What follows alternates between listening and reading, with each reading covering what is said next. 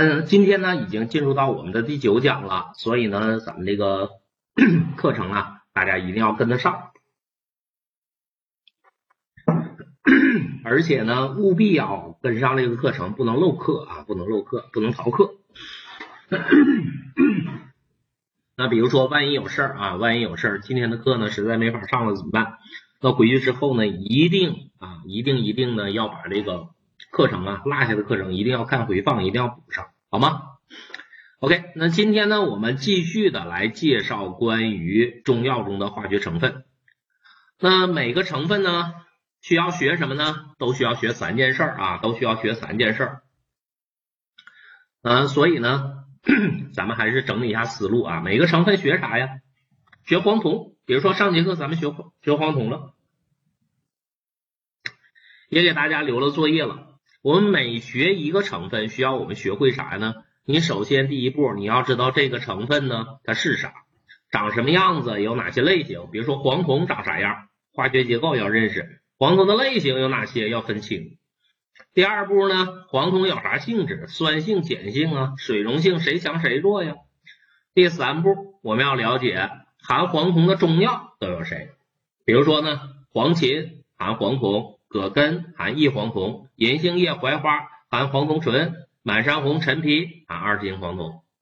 好了，每个成分呢都分这么三步走的，所以呢，我不知道大家的作业写的咋样啊？每学一个成分，你就把这个成分长长啥样啊，有啥性质，含这个成分的中药是谁，把这三件事要写在笔记本上。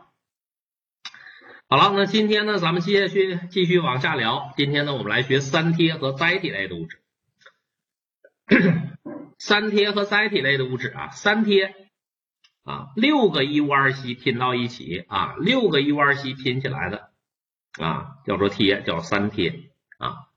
那谁是三萜呢？大家看啊，今天我们讲的三萜和甾体类的化合物，三萜类的就一个三萜皂苷啊，三萜皂苷是三萜类的物质。那谁是甾体呢？这个比较多，大家看一看啊。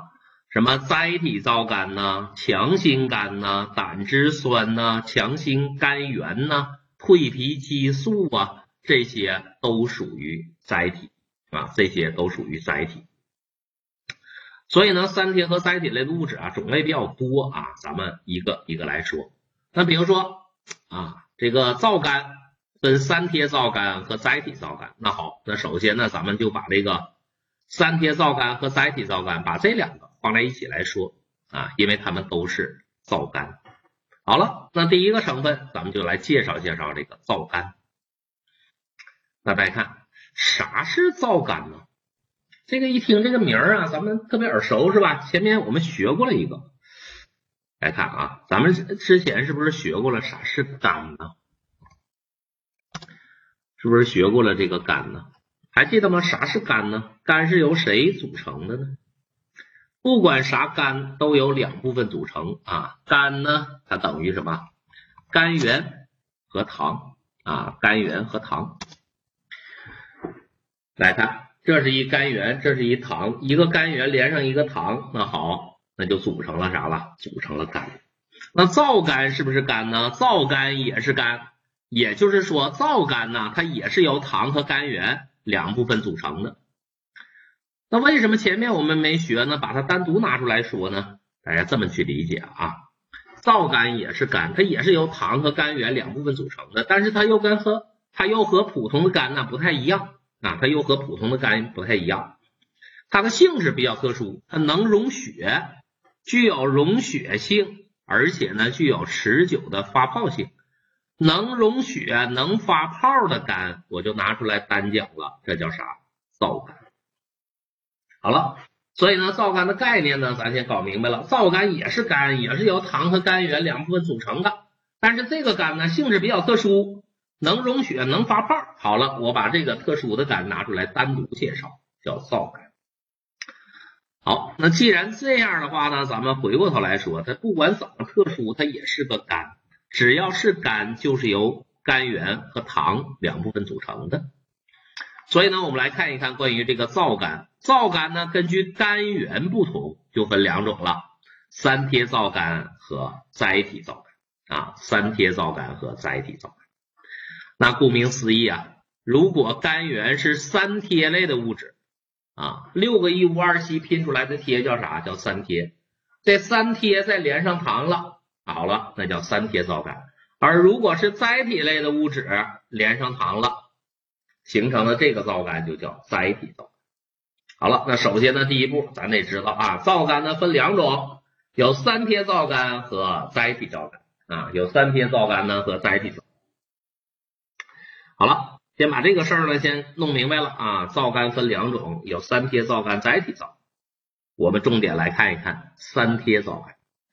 这三萜皂苷呢，根据化学结构呢，又分为四环三萜和五环三萜啊，有四个环的，有五个环的。好了，那咱们再看找代表呗。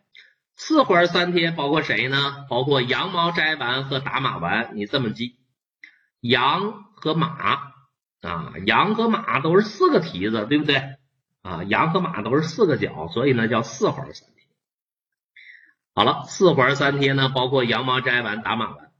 五环三贴呢，谁是五环的呢？又包括其中果丸、乌苏烷、羽扇豆。啊，奇敦果丸、乌苏烷、羽扇豆。所以呢，你可以记乌黑的果子、豆子。啊，乌黑的果子、豆子，这几个呢都是啥呀？五环三贴。啊，这几个都是五环三贴。好了，谁是四环的，谁是五环的，咱分清了啊。谁是四环的，谁是五环的，咱分清了。好了，皂苷分两种，三萜和载体。三萜又分四环的、五环的。四环的包括羊和马，羊毛摘烷、打马烷；五环的包括乌黑的果子和豆子，乌苏烷、奇冬果烷、羽扇豆。我知道大家现在呢在想啥，说这个名儿啊怎么这么难记呀？这个呢没办法，它就叫这个名儿，所以呢，咱们通过一个小口诀啊，把皂苷的类型先梳理清楚。类型梳理清楚了之后呢，然后开始对号入座了啊，开始对号入座了，要找代表，找出例子来。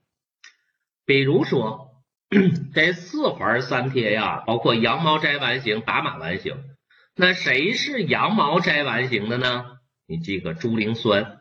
啊，记了个猪磷酸，你可以这么记呀，猪羊成群呐，对不对？猪羊成群啊，五畜兴放，对吧？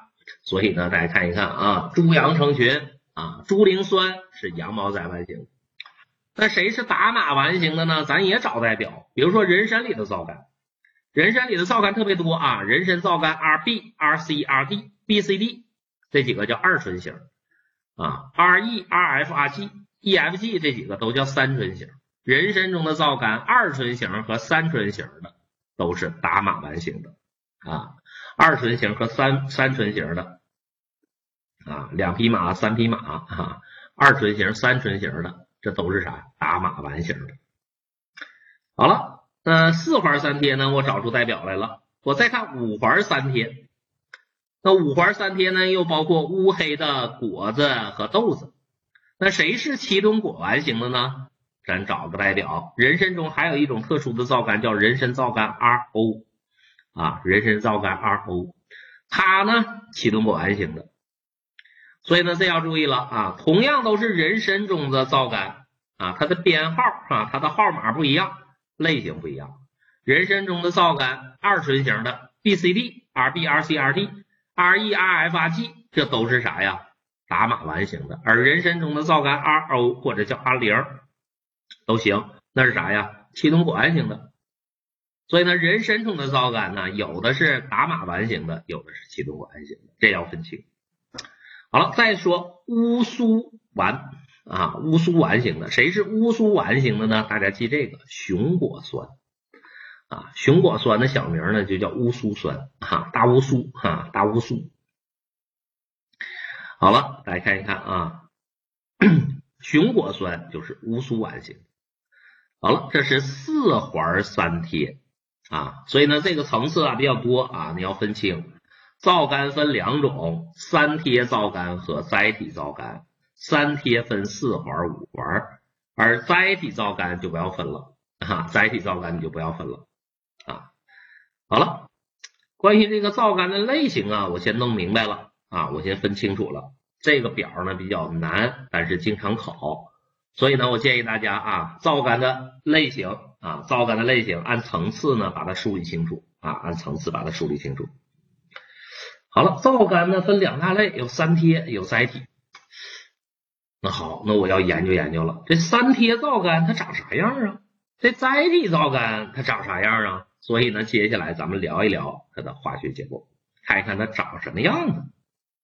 先了解它的类型，然后呢去看三贴和载体皂苷分别长啥样。